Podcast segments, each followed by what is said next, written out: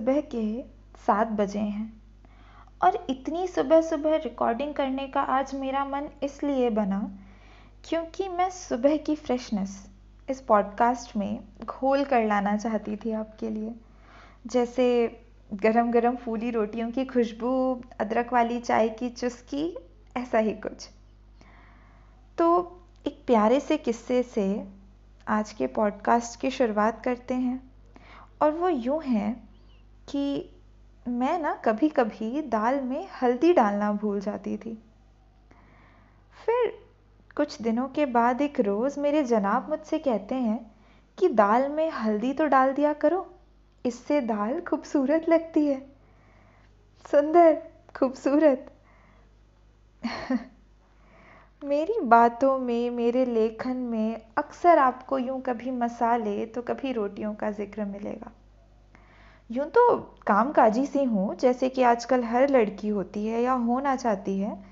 लेकिन मुझे कभी कभी यूँ लगता है कि मैं कुछ 2022 में ना 1990 की सी रूह हूँ।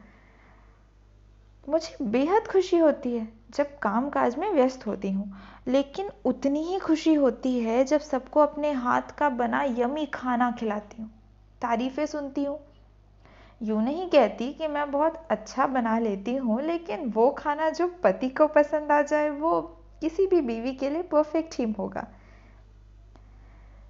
अपनी माँ को ही देखना कभी। पापा से कभी लव यू कहाँ कहती हैं?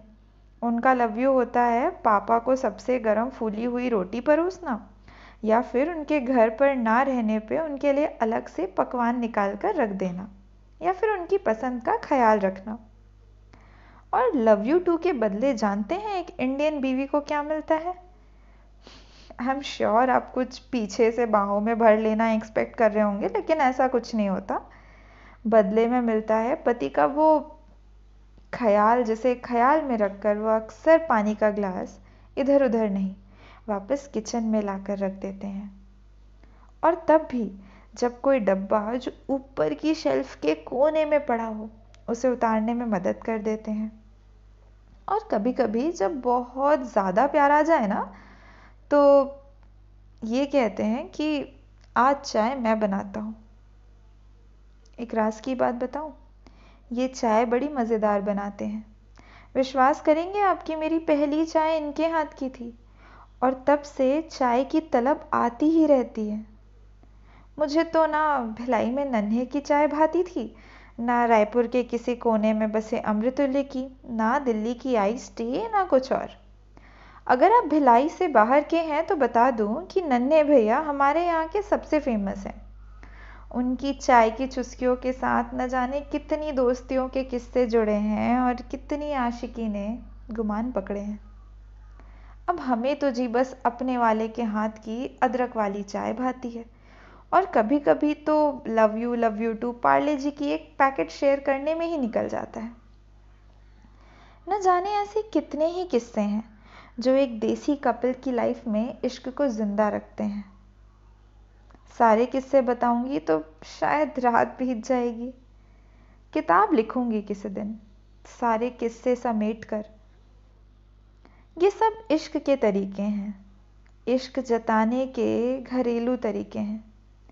इन घरेलू तरीकों में वाइन और डेट्स नहीं, अदरक डाली खोलती चाय की खुशबू आती है। इनमें अक्सर लव यू मिस यू नहीं, छौक लगाने की चरचराहट की धुन बजती है। ये सारी बातें जब मिलती हैं तो एक प्यार भरी थाली परोसी जाती है। गरम गरम फूली फूली रोटियाँ, मसालेदार सब्ज़ी गरम गरम दाल या उनकी भाषा में कहूँ तो सुंदर दाल। पापड़ और सलाद में प्याज, खीरा, गाजर विथ नींबू का तड़का। तो कैसा लगा आपको आज का ये हुसना मोमेंट? मुझे ज़रूर बताएँ। मैं मिलूँगी इंस्टाग्राम पर शीतल मुकेश के नाम से। तब तक के लिए खुश रहें, आबाद रहें। और आपकी ज़िंदगी हुस्ना बनी रहे।